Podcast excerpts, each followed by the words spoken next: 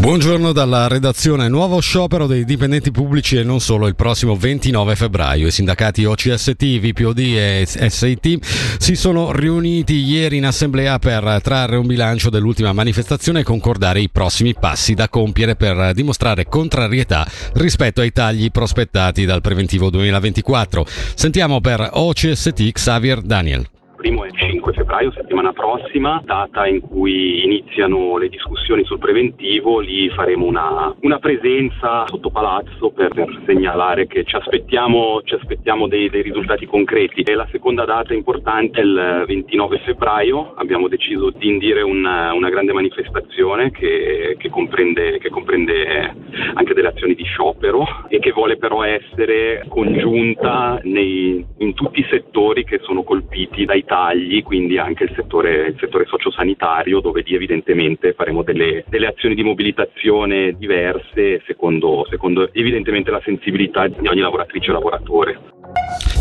Chiasso, dopo l'ok della gestione, anche il legislativo ha approvato lunedì sera il preventivo 2024, ribadendo la richiesta di strategie per migliorare lo stato delle finanze che da tutti i partiti è considerato preoccupante. Confermato dunque il moltiplicatore all'88% con i conti che stimano un deficit di quasi 900 mila franchi. Bocciata invece la richiesta del centro, come riportano i quotidiani, di garantire un rincaro dell'1,4% ai dipendenti comunali. In risposta alle preoccupazioni il sindaco Bruno Arrigoni ha assicurato che il municipio ha già individuato delle misure per ottimizzare i costi e le entrate. La burocratizzazione non viene presa in considerazione su questa base che il VPOD esprime disappunto per la decisione del Gran Consiglio su invito del governo di ritenere evasa una mozione del 2019 in cui si chiedeva di ripensare il finanziamento alle case per anziani, questo accogliendo il rapporto di maggioranza dell'ottobre scorso. Tra i motivi il fatto che nel 2020 è già stato adottato un pacchetto di miglioramento nel settore, secondo il responsabile di settore del sindacato Stefano Testa, questo non è però sufficiente. L'intervista è di Michele Sedili.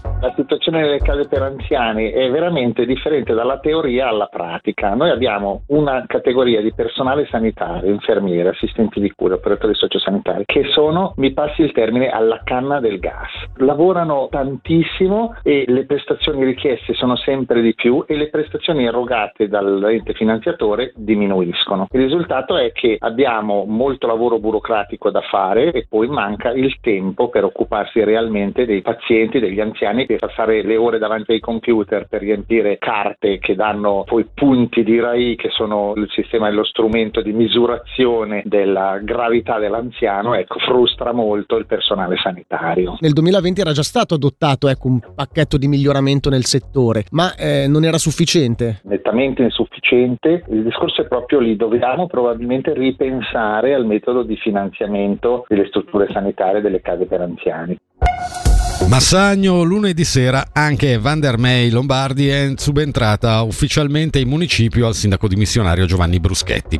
Intanto è stato pubblicato l'avviso per l'elezione del nuovo sindaco, le proposte di candidatura devono essere depositate alla cancelleria comunale entro le 18 di venerdì 2 febbraio. In caso di più candidati la votazione popolare è prevista domenica 7 aprile. Ricordiamo che il sindaco è eletto tra i municipali con il sistema della maggioranza assoluta. Valmara è entrato ieri in carica Luca Blasi quale nuovo municipale per il gruppo Lega dei Ticinesi UDC, subentra ad Aldo Acquisto scomparso lo scorso mese di novembre. Il nuovo municipale assume il dicastero Ordine Pubblico. Il Locarnese, Ente Acqua e i comuni di Locarno, Losone e Muralto sostengono due progetti volti a garantire l'accesso all'acqua potabile in Africa occidentale.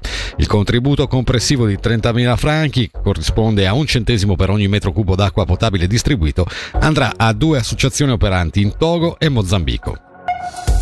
Gli eventi letterari Monte Verità torneranno con la loro dodicesima edizione ad Ascona e Locarno dal 21 al 24 marzo. Fra gli ospiti principali l'autore e biologo britannico Merlin Sheldrake. Te- il tema di quest'anno, Mondi surreali, campi magnetici, intende esplorare la forza dell'arte nella letteratura. Si legge in una nota odierna degli organizzatori. Il festival terminerà il 24 marzo con la performance dal vivo del batterista elvetico Jojo Mayer che confronterà la sua batteria all'intelligenza artificiale. Il programma completo della manifestazione verrà annunciato a fine febbraio.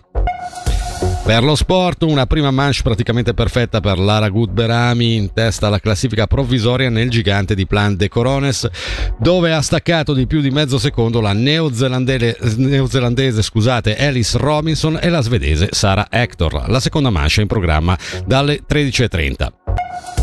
La meteo al mattino per lo più soleggiato con qualche velatura, nel pomeriggio abbastanza soleggiato con annuvolamenti a quote medio-alte a tratti estesi. A basse quote, temperature massime sui 10 gradi.